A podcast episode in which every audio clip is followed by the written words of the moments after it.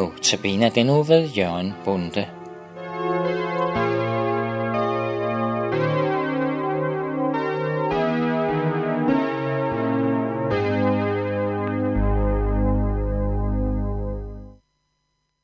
Velkommen i studiet, vil jeg igen sige til lytterne. Og det er fortsat mig, Jørgen Bunde, som har denne uges notabene andagter. Og det er også fortsat profeten Esajas' bog, som jeg har som grundlag for mine andagter. Og i dag så vil vi kigge på det 9. kapitel i Esajas' bog, og det står på side 612.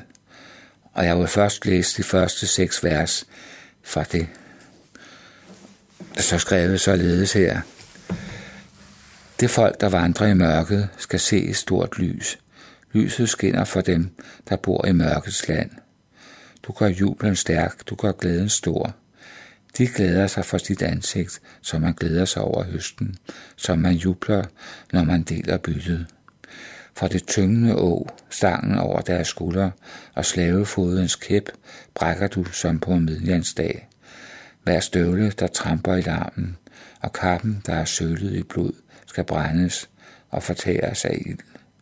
For et barn er født os, en søn er givet os, og herredømmet skal ligge på hans skuldre. Man skal kalde ham underfuld rådgiver, vældig Gud, evighedsfader, fredshyrste. Stort er herredømmet, freden uden ophør over Davids trone og over hans rige, så han kan grundfæste det og understøtte det med ret og retfærdighed fra nu af og til evig tid. Herskars herres nidkærhed skal udvirke dette. Amen. Ja, det ord, som vi her hører fra Isaias 9. kapitel, taler om et barn, en søn, som skal blive givet til os. Han skal blive givet til hele menneskeheden. Og de navne, som dette barn skulle have, er så vældige, at det umuligt kan passe på et enkelt menneske, skulle man tro. Men ikke desto mindre omhandler ordene her et menneske. Ham, som senere skulle betegne sig selv som menneskesønnen. Ham, som var Gud og er Gud, men som også blev født som menneske. Esajas har her set Jesus, som engang skulle komme, flere hundrede år efter Esajas selv levede. Og han har her fået givet dette barn fire navne. Det første er underfuld rådgiver. Og det kan man jo forstå på flere måder, men jeg forstår det sådan, at han er den, der altid vejleder dem, der tror på ham, og aldrig tager fejl. Han vil vise os vej gennem livet, skridt for skridt, gennem sit ord og ved den hellige ånd. Han er nemlig den gode hyrde, sådan omtaler Jesus sig selv i Johannes evangeliets 10. kapitel. Så er det andet navn, det er vældig Gud. For Jesus var ikke bare et menneske, han er også vores Gud. Og det har han været altid. Han er evighedsfader, det tredje navn, fordi han var til før verden blev skabt. Han er, som man siger, alfa og omega. Hans herredømme over verden får aldrig ende.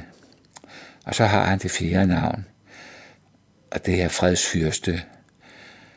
Det er meget væsentligt. Det peger hen på, at han er den, der stifter fred mellem Gud og mennesker. Grunden til, at han kan gøre dette, er, at han var villig til at lide døden på et kors for vores frelses skyld. Efter at have gjort det, og ved grundlaget for, at Gud kunne forlige sig med mennesker, når det grundlag var tilvejebragt, så sidder han nu også ved Guds højre side i himlen. Han er samtidig alle steds nærværende. Han regerer over alt gennem sit ord og gennem sin hellige ånd, som er på jorden. Og vi, som tror på ham, er også kaldet til at stifte fred på jorden. Det siger Jesus selv i saligprisningerne.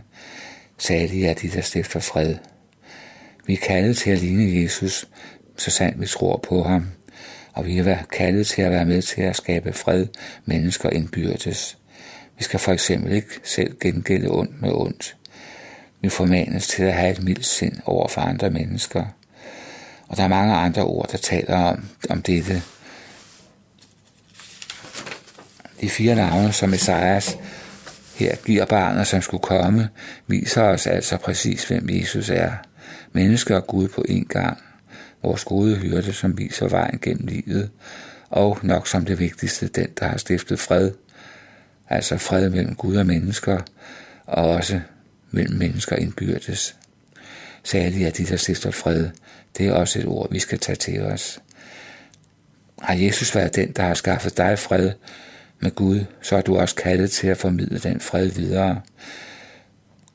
Og det kan også ske på den måde, at du fortæller andre mennesker om, hvad Jesus har gjort for dem. At Jesus er den, der har stiftet fred mellem Gud og mennesker. Hvis du rækker ordet om Jesus og ordet om korset videre, kan du være med til at stifte fred mellem Gud og et menneske, som har levet langt væk fra Gud tidligere. Det er en meget vigtig opgave, vi har, os som kalder os Guds børn. Ja, jeg vil lige bede en bøn her til allersidst. Kære far i himlen, tak fordi du har givet os Jesus. Tak fordi at du lod Jesus føde som et barn. En søn, som har givet os. Tak fordi at han er også Gud samtidig. Og tak fordi han er fredsfyrsten. Tak fordi han er den, der kommer og stiftede fred mellem dig og mennesker. Og tak fordi at han også ønsker at bruge os, som er hans børn, til at stifte fred både indbyrdes, men også i forhold til Gud. Jeg beder om, at vi også må se, at vi er kaldet til at stifte fred, ligesom Jesus. I Jesu navn. Amen.